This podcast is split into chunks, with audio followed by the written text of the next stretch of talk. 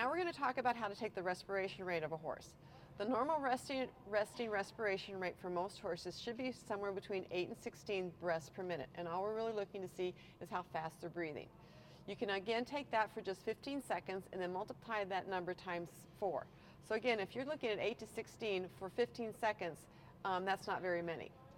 Different things that can elevate a horse's respiration rate are going to be work, any kind of excitement, any kind of pain, um, hot weather, poor ventilation, all those different kinds of things can have a horse's respiration rate elevate.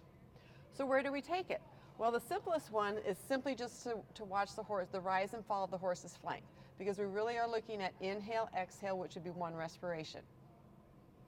The other place to do is up here at their nostrils, okay, and paying attention to how they're breathing. And it's really just going to be the inhale, exhale, and watching them breathe in, breathe out. So it's really very simple.